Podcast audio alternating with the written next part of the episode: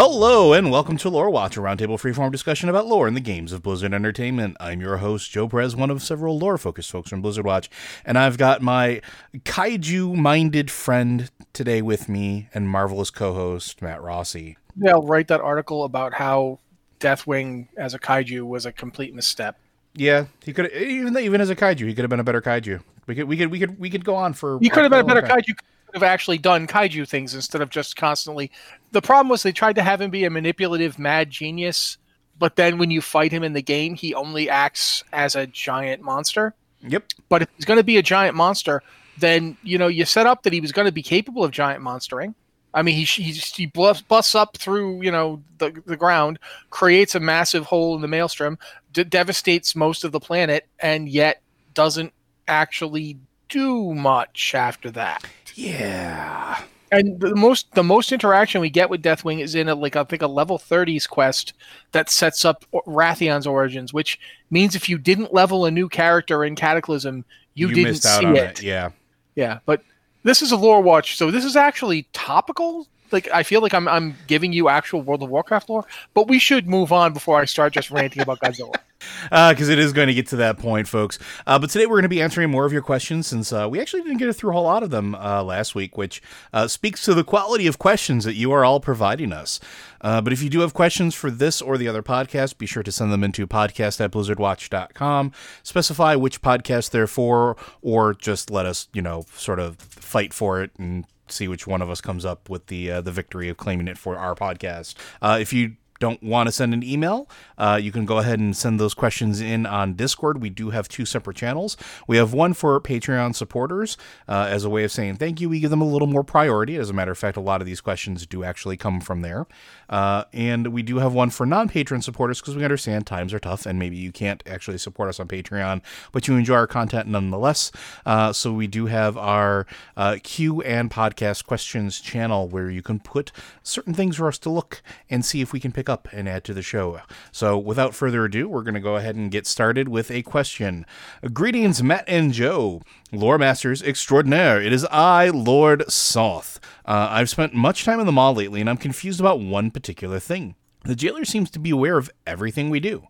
You mentioned a few weeks ago that it seems like he just doesn't care what we do until up to a certain point because we're not really messing him up. Torghast is where he keeps his most prized prisoners. Given the difficulty he went in, went to in order to extract the knowledge of Mornblades out of the Runecarver, why doesn't he seem to care that we have been helping the Runecarver? In theory, the person with the knowledge of how to forge these rune weapons would be the greatest source of knowledge on how to beat them.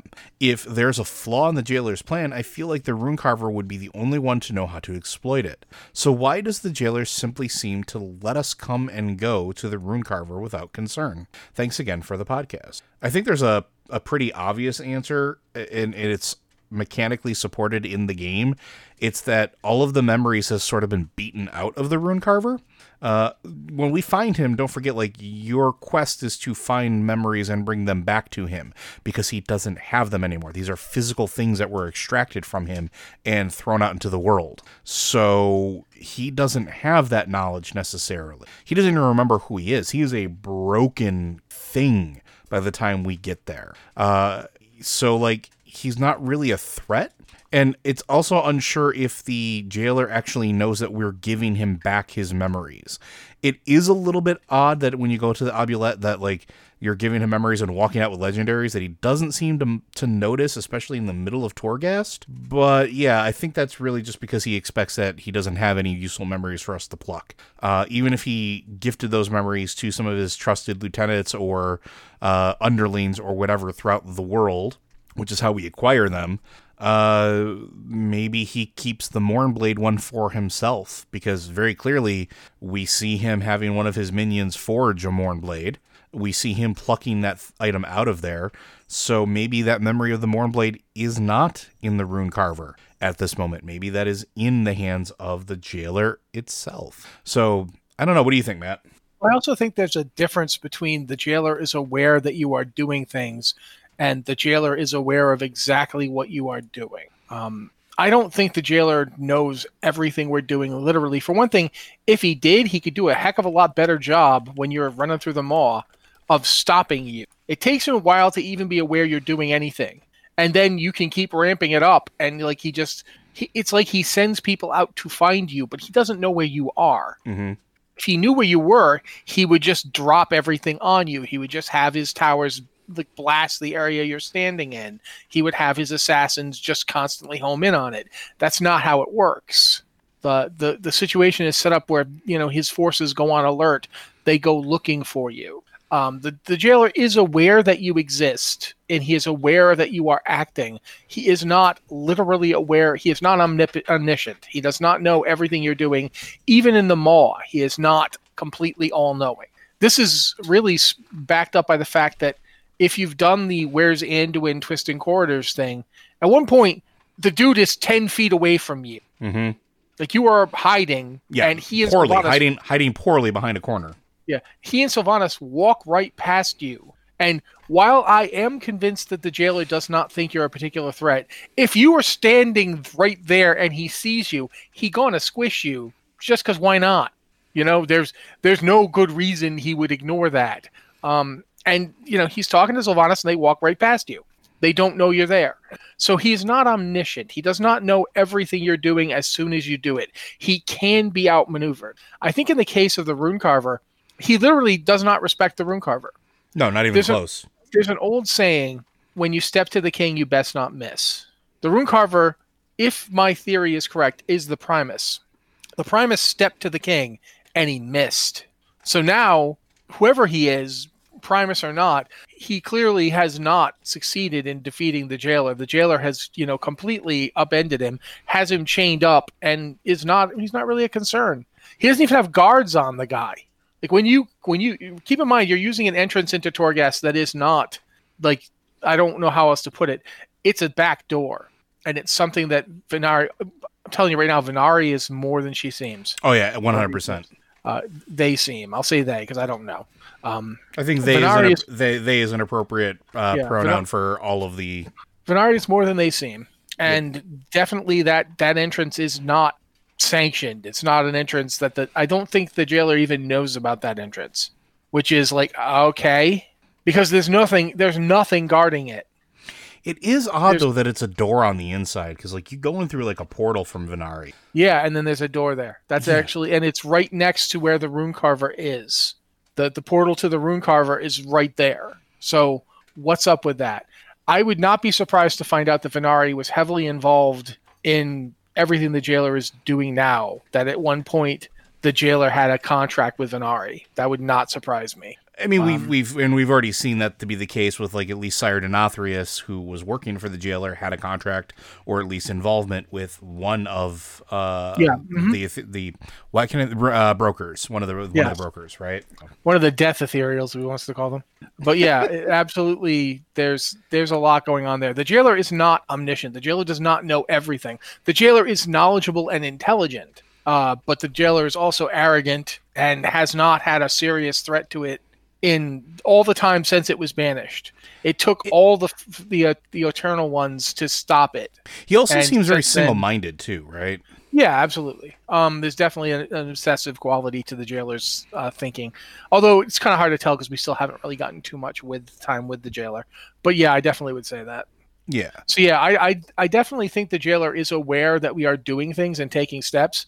The jailer does not think that those steps are important compared to what it is doing, and the jailer does not. I don't think the jailer is aware we are messing with the rune carver because the jailer has not bothered to go back to the rune carver since he got what he wanted. Because he even said a broken thing can be made to serve, and then you see him torturing the rune carver, and eventually the rune carver is made to serve, and now has served its purpose it's done what the jailer wanted. Now, the jailer doesn't throw things away, so he he, he kept it. He kept the, the rune carver there. They're they're a, a possible resource, but they're currently not useful. They're Mhm. not doing anything. So that would be my that would be my in, interpretation of what the jailer's up to and why the jailer, you know, the jailer does not know everything we're doing, does not know how we're getting into the maw. Now the jailer probably knows how we're getting out of the maw, so it is kind of worrisome that they don't have any forces Yeah. there. Well, well, that's always been a little confusing to me, right? Because like he literally watched us leave through that portal. Like he was present. Absolutely. Mm-hmm. So why, if he knows that we come down there and wreck things, why not try to guard the way out? Why not put something there? What keeps him from doing that? That's the thing that is interesting. Is interesting to me. Um, there's a there was a theory that was presented to me, um, and I apologize, I don't remember who uh, sent it to me on Discord. It was a, a few weeks ago. Uh, after the first time we talked about it, is that he might be entrusting Sylvanas to handle a lot of the minutia of organizing the forces and sending the forces where they're going, and it it it was borderline uh, Sylvanas apologist type thing, but. I get it. People love her and are looking for the good or, or something to redeem her. But there might actually be a glimmer of truth to that because it, seems odd, right? Like you have this person who is this wonderful uh, general who understands how everything works, working underneath this giant power. And we don't know if he's actually giving direct orders to like the Mawsworn or to those forces, or if he's going through uh, her and just saying, "Take care of this. I have other things to worry about." And going back to where he is very single-minded, if he's just focusing on the fulfillment of his plan, he's got the pieces he wants. He's got Anduin. He's got a Morn blade now to shove into Anduin. He's close to whatever his goal is. Maybe he doesn't care about the other things because, again, like you said, he hasn't really felt opposition. He hasn't really felt uh, a threat since he was imprisoned. Maybe he just doesn't know how to care about any. Oh, you know, and maybe if he is trusting Sylvanas, maybe it's intentional. Maybe it is intentional that there's nothing there. And I'm not saying that it's out of the goodness of whatever her undead heart is. no, if, if Sylvanas wants to be ruler of everything after this is all over and done with, setting the, the jailer up to Uh-huh. fall he succeeds is always a good move. Yep. That's a very Sylvanas move. It's a very it's a very very Sylvanas exit strategy, right? So there, there there might be something to that as well that maybe some of these things that are not guarded are because Sylvanas is specifically calling them not to be guarded because she knows that we're going in and out and taking some of that power away from uh, from the jailer itself, and he's too focused on his goal to to really see that, so he doesn't see her messing with things. And we also, again, I go back to this. We don't know the root of the conversation way back when between Helya and Sylvanas. Helya doesn't exactly seem to me like a person who really enjoys serving other folks as well. Like the whole Odin thing kind of put a sour taste in her mouth. Why would serving the jailer be any better? Plus, I mean, let's be upfront here.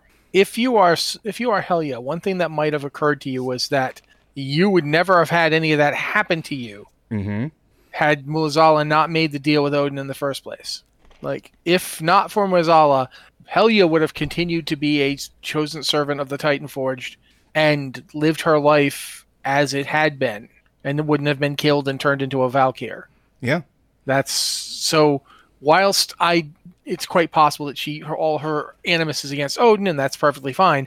She might actually also not be but tremendously loyal to the jailer. Hey, Why would you want to be loyal to someone? Helya claims to be death incarnate to her followers, Oh yeah, she does. She really does. She just as just as Mueh'zala does to his. hmm having an overlord, even one this powerful, it it's not surprising to me that his loyal his his loyalists are only loyal to him as far as he can push them. Because why would you be? Why would you you know exalting him? Yeah, he's going to change the universe. It's definitely a, a, a case where you get on board or you get crushed. But if you can get off board and not get crushed, then you would. There's no this is once this ship starts to sink, the rats are going to jump off. So I think that's also something to consider, especially with the idea of Helya, Sylvanas, any of them. Like you know, Denathrius. If Denathrius hadn't thought the jailer was absolutely going to win, he never would have backed him in the first place. Yeah, I agree. And if he ever thought, "Oh well, this isn't going to work out for me," he'd backpedal on that in a heartbeat. So I think that's something to consider as stuff moves forward. The the jailer is not surrounded by people who are loyal to him, And I, I, and he doesn't really seem to understand people enough to to get that. Like he, he just assumes they will do what he wants, or he'll turn them into something that will do what he wants. You know, he, he doesn't really seem to understand once you've made that deal to get someone to work for you, they still have the the agency to to subvert you. But we don't know; we haven't seen it yet. So, yeah, but it's something to consider. it- there there's going to be more to that story and and I think there's some weight to that. So I think that is like the key point is that nobody who's serving the jailer really seems to be out of some loyalty. They're either getting something out of it. In case of like Denathrius, it seemed like it was a beneficial deal for him, uh, or are under threat of being turned into something else or their memory stripped. He's got power or over or both, uh, or our reconstruction of souls that he's broken down and reforged into some other necromantic horror or or animatic horror, whatever you want to call it. Uh, that yeah, I don't want to be that, so I'm going to do what he says as long as it gets me where I need to go. So I think there's going to be something to that as this expansion goes on because there's only so long that somebody can have you in the complete grip of terror before you figure out how to uh, how to get out of it. We'll see though. I'm hoping for an update into the storyline relatively soonish, uh, within the next couple weeks. That would be nice. Probably right around BlizzCon. Uh, our next question comes from Godzilla. Uh, question for Lore Watch. Hi, Joe and Matt. I've come to offer some you some tinfoil hat theories as well as my new movie being available on stream two months early in March. Please watch. Winky face.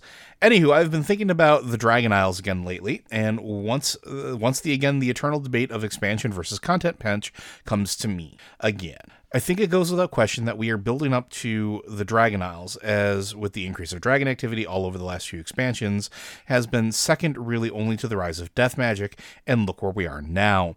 So, as much as I would love a Dragon Isle expansion, and a model update with for the X aspects, I feel like it would be better if we got it as a content pack. For a while, I entertained the idea that the Dragon Isles was actually a realm of the Shadowlands, but I'm thinking that's probably going to be unlikely. So I had another idea. What if the final patch of the Shadowlands isn't in the Shadowlands at all, and it mimics the end of Legion? What if the jailer actually escapes Azeroth and we have or escapes to Azeroth and we have to make our final stand to protect Azeroth, the Titan and planet, on the Dragon Isles as it's home to yet another Titan facility, one that has direct access to Azeroth, kind of like the Heart Chamber. So, what do you guys think? Am I trying to fit a square peg into a round hole with this idea, or could you see this happening? And if you could implement the Dragon Isles in Shadowlands, how would you go about doing? What do you got, Matt? Oh, you know, jailer escapes, uh, shows up in Silithus, rips the giant sword out, and starts walking. You know, he's actually big enough to use it, and uh, he walks across the uh, world until he gets to the ocean. He starts walking across the bottom of the ocean until he gets to the Dragon Isles. He walks up on shore, and then you know, there's a whole fight. I've, I've, been watching a lot. It's kind of funny that Godzilla said that about that movie. I've been watching a lot of Godzilla stuff lately, just you know, because I like big monster stuff. Uh, but in all sincerity, I don't know what they're going to do with the Dragon Isles. I part of me thinks that they shouldn't do it as a patch, but then again, I thought Argus. It was amazing that Argus ended up as a patch instead of an expansion. Except Argus was three zones. Mm-hmm.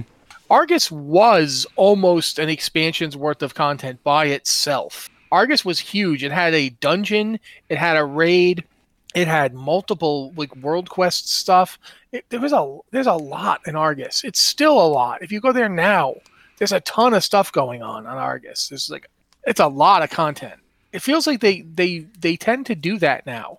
Like within if even if you look at the end of Battle for Azeroth, I don't think you can say that the uh the the invasion stuff was as much content as Argus, but it was a lot of content. There's a lot yeah. going on in that final patch they tend to do that lately. They tend to, the last patch. I mean, you can even say this about um, Warlords of Draenor for all its faults. Its last patch was a significant patch. It's just that it didn't have a lot between. It had one patch that had raids and content. Then it had, hey, here's a selfie camera. Then it had the final patch, and that was it for for Warlords. That was the problem. It wasn't that the last patch didn't have a ton of content. It did. It had a lot of content, even if you weren't raiding. Um, in fact, I remember like several of my alts got geared up pretty effectively, running around uh, Hellfire doing stuff, the Tanaan Jungle area. So that that's it's possible they could do it. Dragon Isles definitely could be an end of expansion patch with like a ton of content, and it, there are connections. For instance, Ysera is now bound to to the to Ardenweald, so she could serve as a way for players to get from Ardenweald to the Dragon Isles. Perhaps that's even Perhaps there is even uh, something to be said about the concept of it being a Shadowland or it having like a Shadowland side. Like the Dragon Isles might actually have this is the part that's lit that's actually in Azeroth. This is the part where they, you know, because it's it's we don't know exactly what the Dragon Isles are. We know that there's like those dragon graveyards and so forth up in Winterblight in Winterspring, not Winterspring, Yeah. but yeah, close to Winterspring. Uh, what is the name of that zone? Dragon Dragonblight. Dragonblight. Yep. Yeah, this entire zone that's like where dragons go to die. Why? like, why is Um, yeah. that there and not somewhere like the Dragon Isle? Possibly because the Dragon Isles are where dragons that come back go. Yep. Because there's definitely Ysera went to a wild seed, Yeah, she was in a wild seed. Not, not. She, she, she could have been reborn. which means dragons can be reborn. At least the aspects can. Well, don't. Why- Well, hold on a second. She died. She wasn't an aspect anymore. That's true, but that might it's possible that the aspect thing we, we say she wasn't an aspect anymore because we don't really know what it means to to give up your power. Sure. We don't actually know if they weren't really aspects anymore. We don't know how that works. But it, your point's valid. But at any rate, she went into a wild seed and she was going to get reborn Mhm. one way or the other. Um, if if the drought wasn't happening, she would have just been reborn. Is that the case for all of them? Is there an Eltharian wild seed out there somewhere? Which would Is make a, a A Malygos one? Which would make a strange amount of sense, honestly. And the interesting thing is like some of the concept art going back to like some of the the, the early things that we saw for the Dragon Isles, uh, because we saw it's been around for a while as far as like a hey, this is a thing that might actually happen. Um it was originally intended, I think, as like a, a 65 to 70 raid. Um, and it was supposed to be like north of Lordaeron, near Quel'Thalas. Like it was supposed to have this whole, uh, this whole thing. Uh, and there were supposed to be like old god influences and things like that. But one of the central pieces of art that I remember from it was that weird uh, temple thing. It looked almost like one of the divine beasts from uh, Breath of the Wild in a lot of ways. And this is before. I actually think it looks like an Nautiloid. If you're talking about the one, it has like a, like a like a shell, like a, a Nautiloid or an Ammonite, and it's got like the temple on top Yes, of it. that's exactly what I'm talking about. The front, yeah, yeah, I've seen that. That's that's one of the really old pieces of art that they they showed off for the possible Dragon Isles.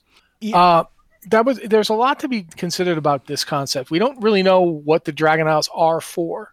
We know that they, you know, we don't know what the dragons do with them. We don't know why they have them hmm uh, Wrathion can't get there because he doesn't know where they are, and that's interesting to me because Wrathion has memories from like you know Titans. being a, you know, but he doesn't know where they are. So that's interesting to me too. Um, I'm trying to figure out how to put this.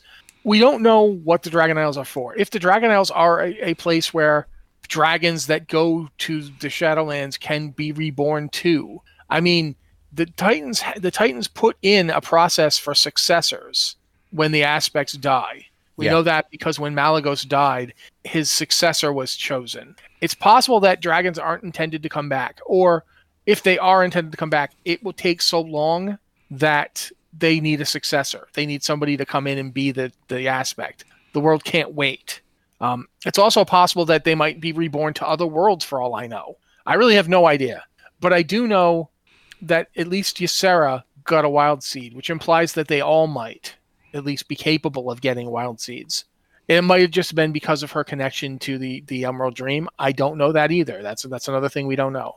You might, but you'd think if Ysera got one, then Alexstrasza would get one because she is literally the aspect of life. Um, but that doesn't mean right now Neltharion could be out there in a wild seed somewhere, or you know he might have gotten you know judged and sent to you know he might be an old reliable, or I think that's what they're called in uh Yeah, the Revan- old reliable in he might be. You imagine, you know, the the sin of pride that that guy was going through. Uh, he might be there. He might might have been sent to the Maw. I don't know. We yeah, we Um, generally don't know what happens when a dragon dies because we, we we've only seen Ysera. We haven't seen any other dragon uh, that we've interacted with in the Shadowlands, and there's a number of them that we've either had a hand in killing or been around and watched them die. I mean, Alexstrasza's uh, consort, uh, Coral Korialstrasz, right? I think that was his else that's crosses. yeah, Krasus. Uh, he's Dunzo. Uh, where is he? Because he's uh, we haven't run into him yet, and you would think that again, being so tied to the flight uh, of the Red Dragon flight and being so tied with life, you would expect that he probably would have also been a good candidate to go to Ardenweald Or Ranicus. or or Ranicus. Yeah, there's it's it's fascinating to me that we haven't seen him. The the I keep coming back to this. We keep saying that we're not going to see it in the Shadowlands. What if the Dragon Isles is something that supersedes both? We know that the Emerald Dream touches Azeroth, but also seems in a way to be able to touch the Shadowland. What if the Dragon Isles is that in between state for Dragon? What if that's what they wind up being? And maybe it is something we see towards the end of this expansion.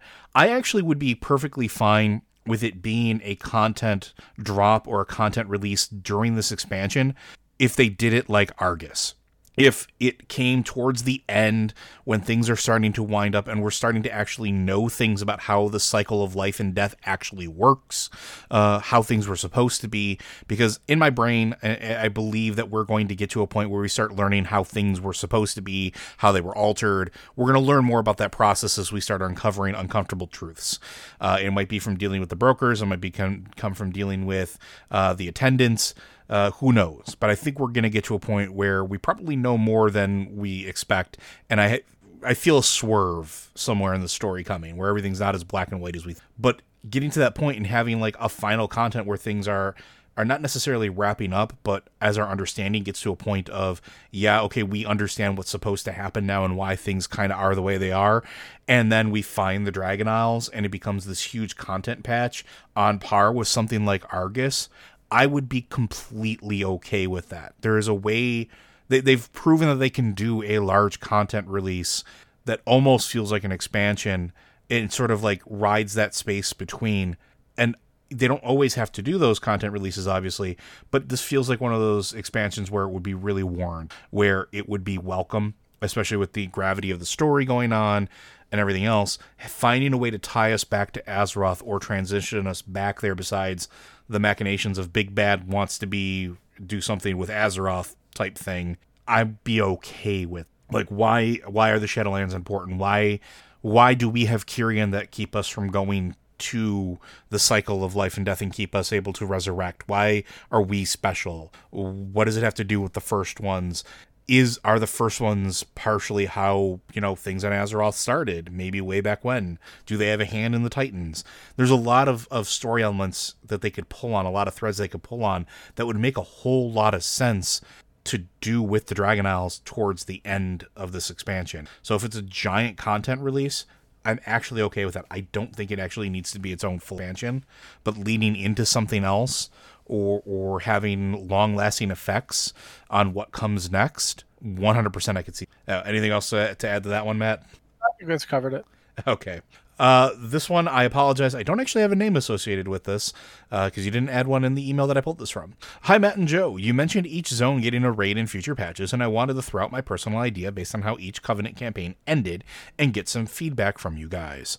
Bastion would get a Mawsworn Helya focused raid, Maldraxxus would get something along the lines of Naxxramas 3.0, and Ardenweald would get a Thros Drust uh, focused raid. I know it's probably a bit too early to look forward to the next patch, but if something like this ends up being the case, which of these do you think would be next in line? Love the podcast. Thanks. Honestly, uh, one of the things I've been thinking about when I read this email was that it would be possible to get all three in one patch because it would be possible to get one raid that's a big raid that has like the full amount of stuff, like six, eight bosses, and then get one raid that's literally one guy and one raid that's two or three fights. Mm-hmm. I'm thinking back to uh, Burning Crusade here. Oh yeah, the, the, first raid tier was Karazhan, which was the, the raid with like a whole bunch of stuff in it, uh, the big raid top to bottom. Then there was um, Magtheridon's Lair. Magtheridon's Lair, which was just Magtheridon. Then there was Gruul's Lair, which was two fights, mm-hmm. a council fight, and then Gruul. Uh, in terms of the fights you're talking about, the Thros raid feels to me like it would be the one where you'd actually get a full raid because oh. there's enough stuff we don't know yeah. about it where you could actually get a bunch of stuff. The Maldraxxus raid, I think, would just be Kel'Thuzad. Like straight up Kel'Thuzad, you go there, you fight some trash, you find Kel'Thuzad, you kill him. Um, I think that would be the Maldraxxus thing, unless they did something to to to reveal the true fate of the Primus but I don't think they're going to do that in the next patch. Also, keep in mind this is all just speculation, and it's quite possible they will do none of this, and I would not be surprised if they do none of this. But I'm saying that I feel like that there's not enough. You don't want a Naxx 3.0. You don't want another giant raid full of scourge like monsters. We've done it. We've seen it.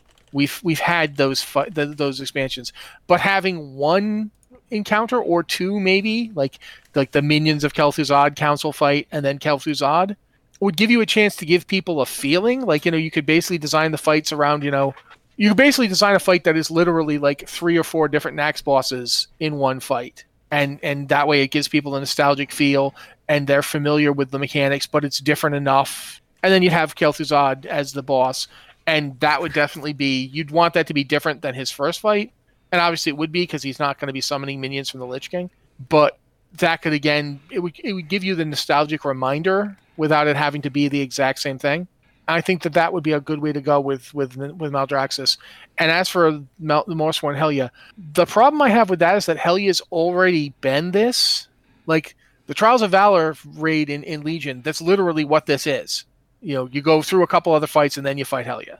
I kind of want Helya to get if you're going to do a Mawsworn Helya focused raid, I want it to be its own raid.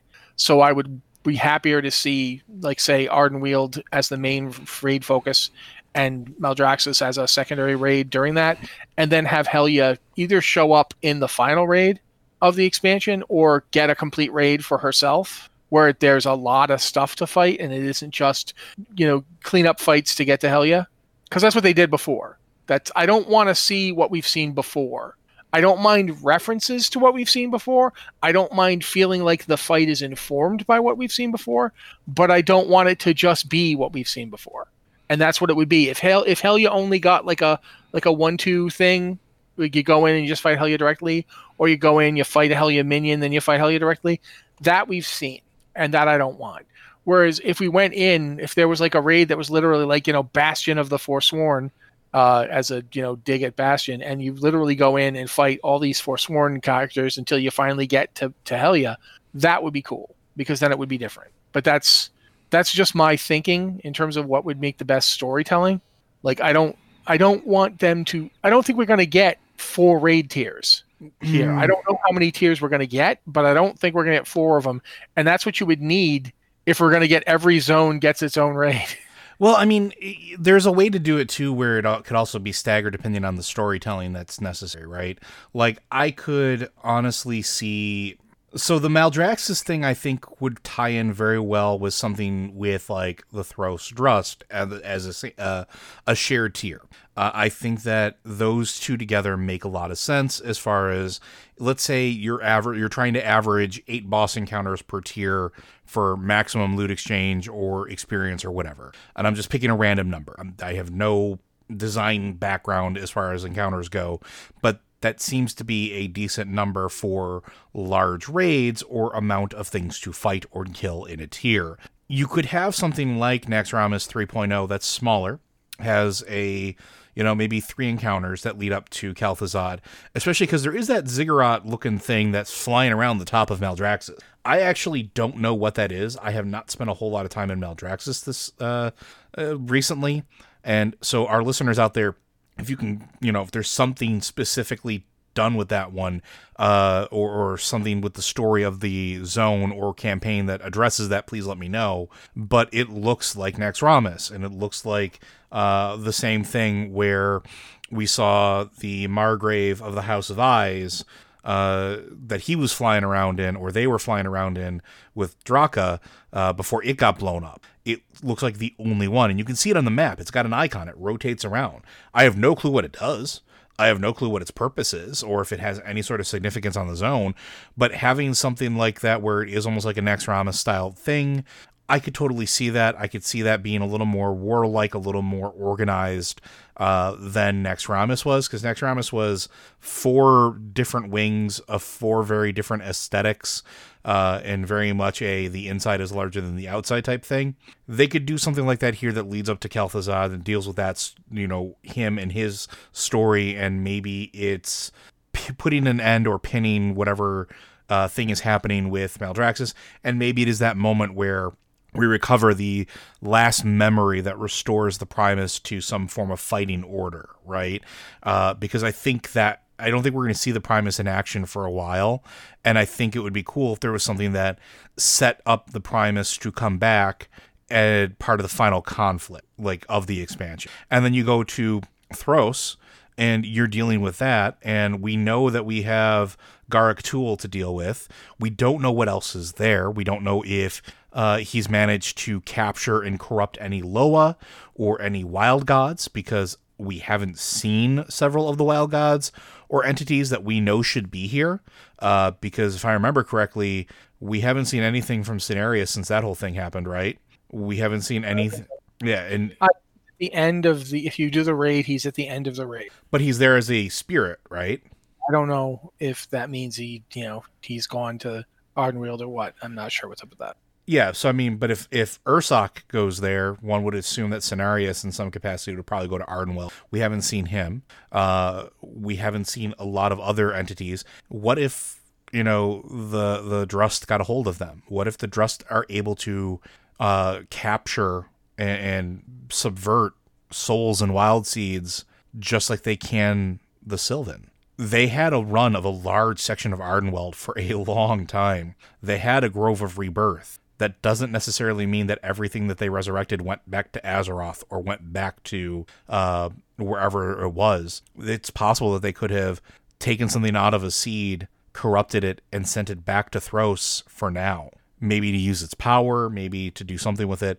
There's a lot of options they could do there, but it also feels like dealing with with Thros doesn't need to be a massive raid tier all in of itself and it could just be a four boss structure or something like that with dealing with Thros, trying to, to fight back the incursion back into not just the Shadowlands, but to the prime material, because it seems like that's their ultimate goal. Uh, there's a lot of things they could do. And then going to the Mawsworn Helya focus raid, I think it would be really interesting to have that all tied up in one neat bow towards the end, because Odin's still hunting Helya. I would love to see something where Bastion and Odin's forces and Helya's forces are in a massive scrum and we're trying to clean up whatever mess we can. Because I'll be perfectly honest I would not I would not bat my eyes uh, at getting another uh, option to punch Odin into the, the the fiery beard and poke his last remaining eye out because that dude's a a, a bleep. Uh, I would have no problem putting a hurt on him and then going to put in a hurt on Helya or whatever the case is. But I think that that could be an epic sort of tier all in of itself because there's a lot of stuff tied up with that. There's the Uther, the Mawsworn, there's um, the what do they call them? The not not the Mawsworn, the Forsworn. Uh, you have an entire zone being consumed by them slowly. Like if you go to the northwest, I want to say of Bastion, that entire zone is basically just Mawsworn territory. Like one quarter of that map, one third of that map is nothing but Mawsworn owned territory, and they're not really getting pushed back yet well, maybe we start making room on that. Maybe it becomes this epic thing. Maybe it winds up us going to whatever pocket dimension Helya is sitting in, uh, because she's not necessarily in the Maw full time, from what we can tell. Even when you see her in the River of Souls, she looks almost like astral trajectory, like she's not exactly substantial. But I could see that being a thing. And there's a lot that you can do with this stuff to make it work and to have all of these sort of zone stories tie up in a raid like environment and then lead to uh, an end of expansion sort of tiering that gives you some form of tie up or roundup that that finishes everything off. Oh, buddy, I, I just found out something. Go ahead. Where see Cenarius, he's not dead. Really? Yep. Okay. He's only conscious at the end of the fight. We don't kill him. Malfurion stays behind to cleanse him while we go forth into the Rift of Aln. And later on, when they do the Legion assault, Cenarius is leading the defense of that zone, um, hmm. uh, Val'sharah. So yeah, Cenarius and Jarod Shadowsong lead the defense of Val'sharah during the Legion Legion assaults, which are canonically after that that raid. So he's not dead. That's why he ain't there. Interesting, huh? Oh, time. It's all wibbly wobbly it's it's very easy to think he's dead. For one thing, we see him after the fact, and he, you know, there's nothing that says specifically, "Oh yeah, I, I was fine. I got he, I got healed up. I'm good." It's just afterwards that he's, you know. So yeah, it's it's quite possible they thought he was dead. It's how do you know the difference between we killed him and we didn't kill him, you know? But yeah, he's not dead. So that's just some ideas of how we could start incorporating some of these zone specific stories into raids uh, or encounters there's a lot of ways they could go with it. There's a lot of story threads they could pull on to make it work. Honestly, I'm excited for it because I think as much as I enjoyed a lot of the Battle for Azeroth raids, the Legion raids at least felt cohesive from a story standpoint, where everything sort of made sense of why we did what we did and where we went where we went. And Battle for Azeroth, while the most of the raids were good, it felt sort of I don't want to say hodgepodgey, but we went into a Titan facility. Then we raided a civilization's capital, and then we went to Ny'alotha.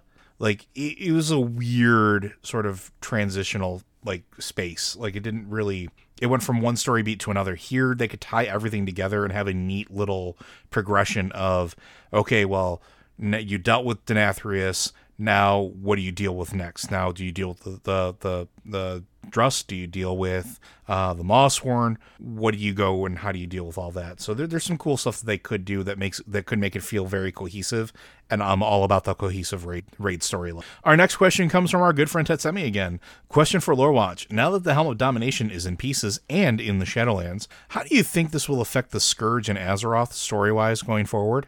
Didn't they kind of cover this in the short story a little bit with the uh, the Death Knights leading up to a uh, fight between Sylvanas and Bolvar? Kinda. Yeah. So they in that short story, they talked about how the Death Knights could exert control in a close proximity to the Scourge. Like they they could sort of act like mini Lich Kings and exert, you know, their willpower over them. As a matter of fact, like that's how they get the uh the Ebon Blade hold still functional. Like that's how they they get it flying around. Like they don't have to put too many people down um, but they're not nearly as powerful uh, as like the Lich King with the Helm of Domination's control. But I think they made a comment in there about how you know the Death Knight station throughout Azeroth could continue to you know act as that bulwark and, and sort of help keep the Scourge in check. Does that make sense? What do you think, Matt? I think they should just kill the damn Scourge. I've never understood this concept.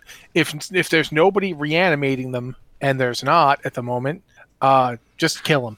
Yep destroy them, burn them, you know, just hit them with mass weapons, just you know, herd them into a cavern, into a cavern and collapse it, you know, set them on fire, whatever. I don't see why uh, an Azeroth that, that could hold off the Legion can't get together enough force to, to take the Scourge out.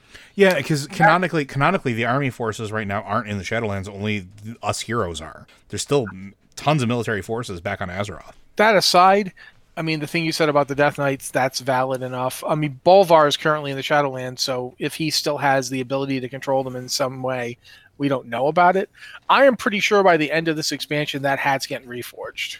And what happens when we reforge things? Stronger. Uh, with, with rune type items, they get stronger when reforged. Um, unlike Warcraft 3, which did not get stronger when reforged. But I'm oh, but I'm bum. Actually, though, I'll be honest. I liked Warcraft 3 Reforged. I played it, and thought it was good. That, that that's a topic for Tuesday, sir. yeah, but, um, my point just being the joke aside, uh, if you reforge a rune weapon, which the I think Mournblades and stuff created by the rune carver are considered rune weapons, they get stronger. Um, I this is a complete tack away from this entire question, but I'm still curious as to whether or not that thing was was made out of Anduin's like the sword Anduin brought in or not. That Mournblade that they want to make him use. Mm-hmm.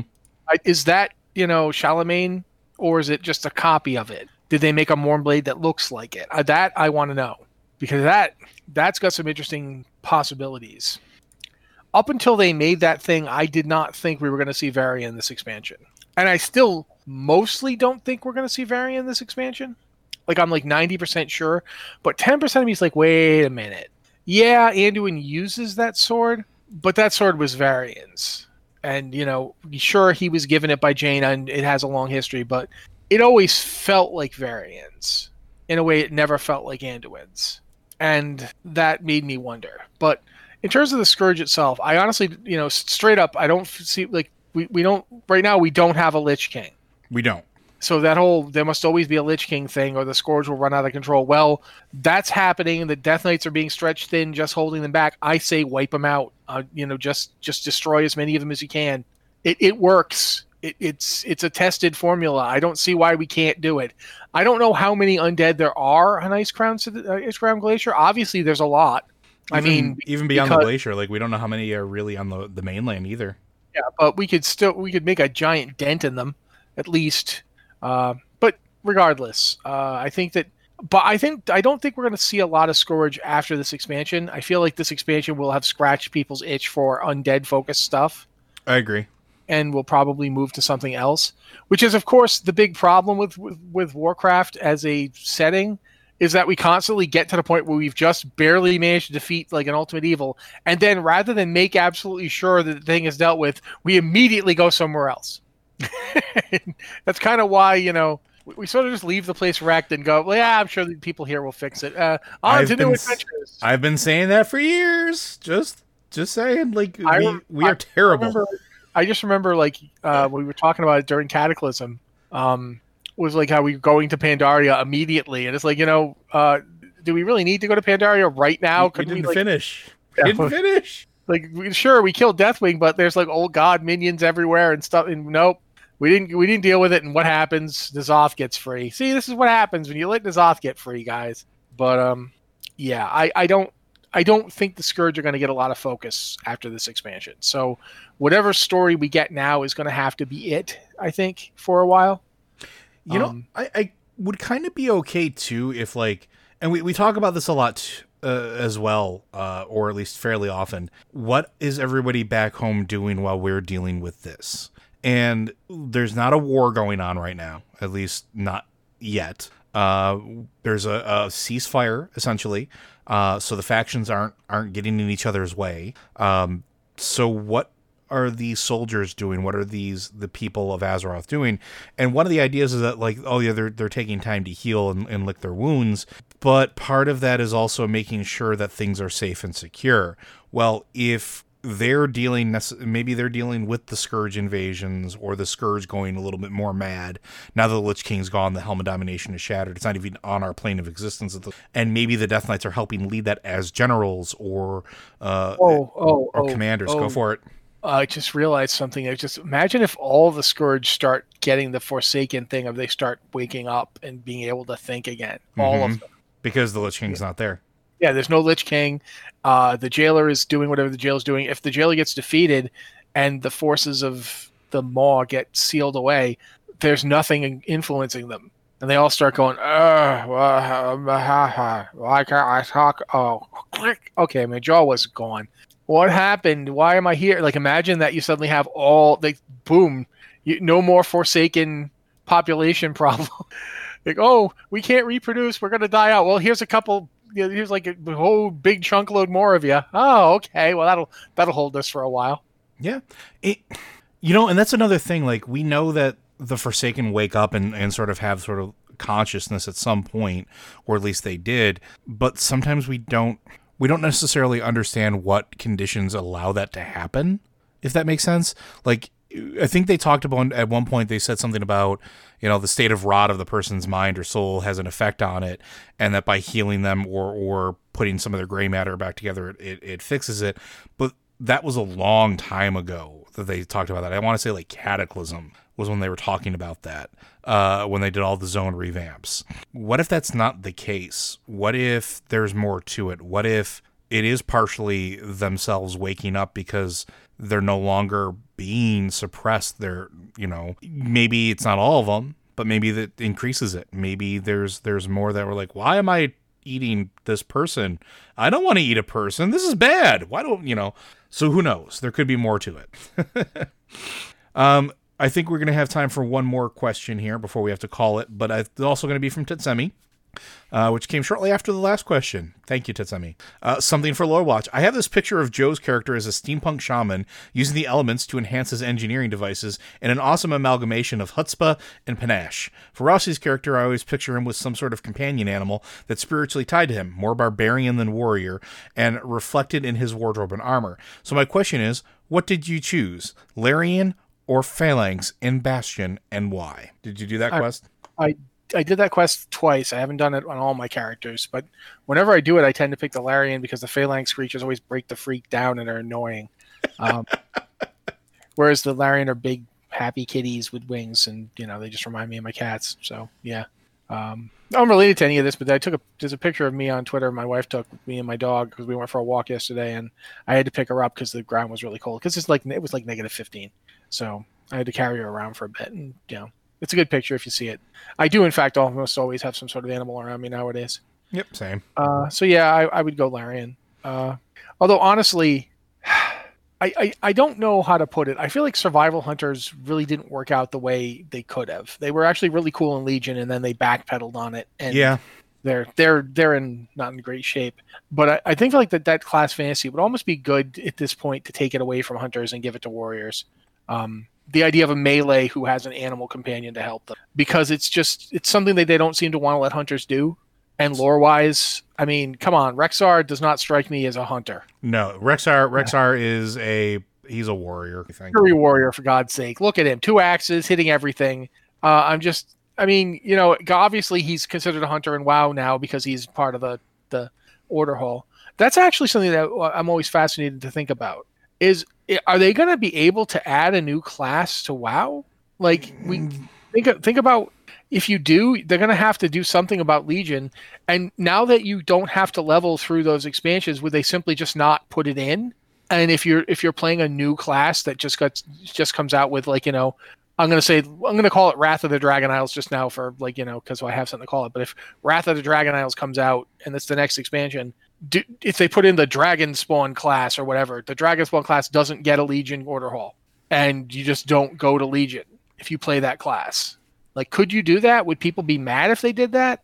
But I mean, I guess the question is what what I mean, we've talked about this before, but I think there could be room for another class, and I think doing something very unique like that would work. Uh, we've seen it with unique starting zones, uh, whether it was the Goblin or the Worgen starting zone, which was sort of like they're dipping their toes into it, uh, or as deep as the Demon Hunter one is. Because let's be honest, the Demon Hunter starting experience is rather robust. Uh, like, and then you have uh, Death Knight smack dab in the middle, right? Like, The Death Knight, the Death Knight one is the prototype that the rest of them were kind of designed around, and the the the Goblin and Worgen ones are definitely set up just to get you through like your your uh, racial choice. Whereas the Death Knight starting zone definitely has the feeling that it could have. It, it it's if you'd never done the, the the the Demon Hunter one, you'd think, wow, this is really long and involved, and then you do the Demon Hunter one, you're like, oh, okay.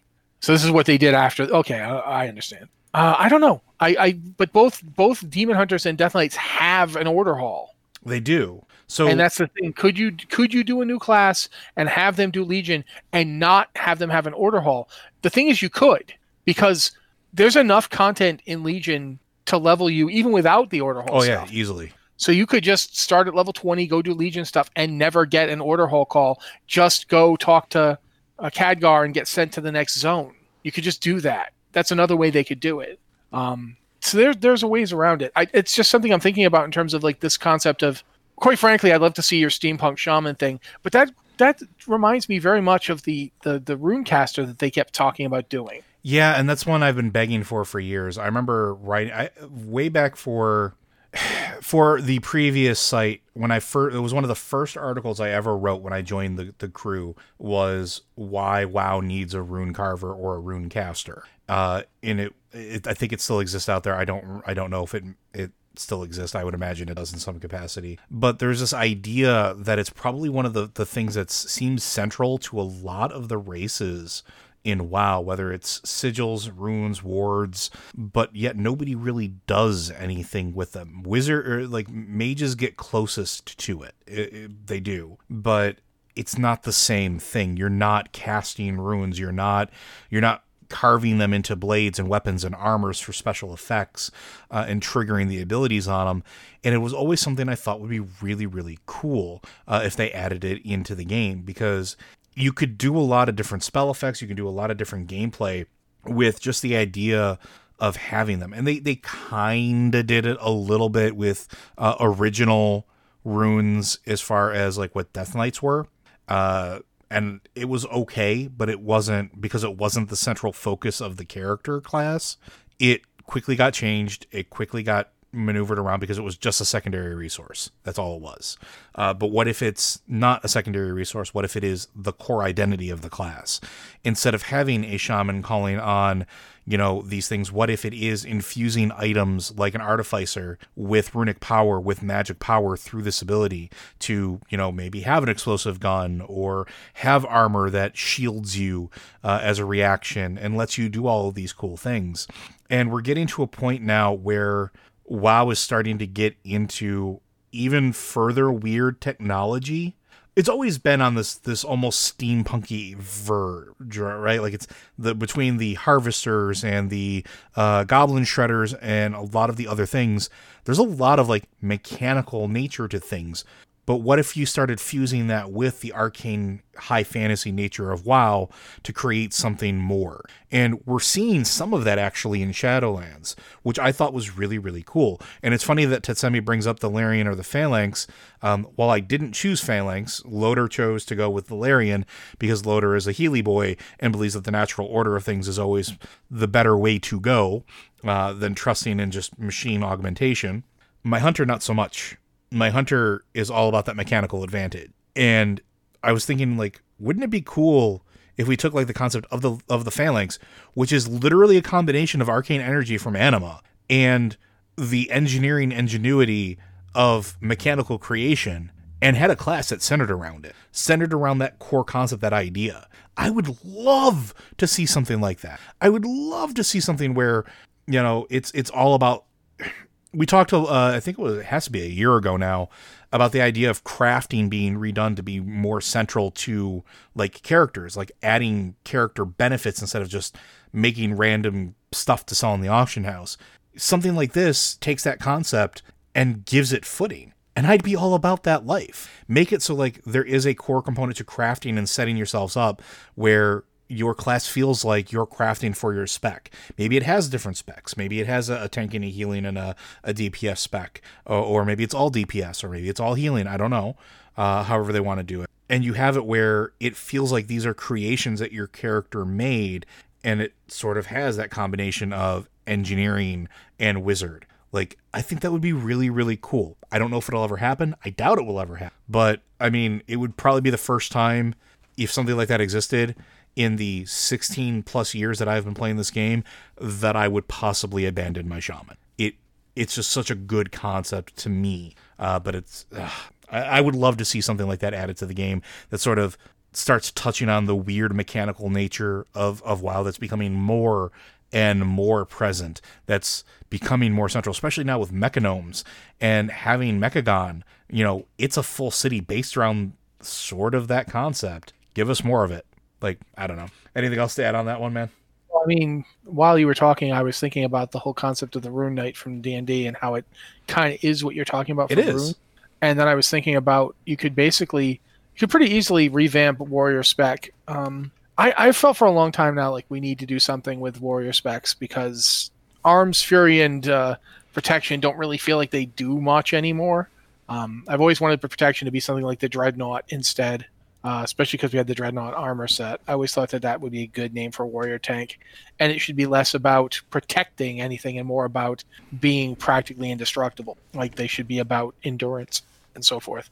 Just because protection feels more paladin-y to me.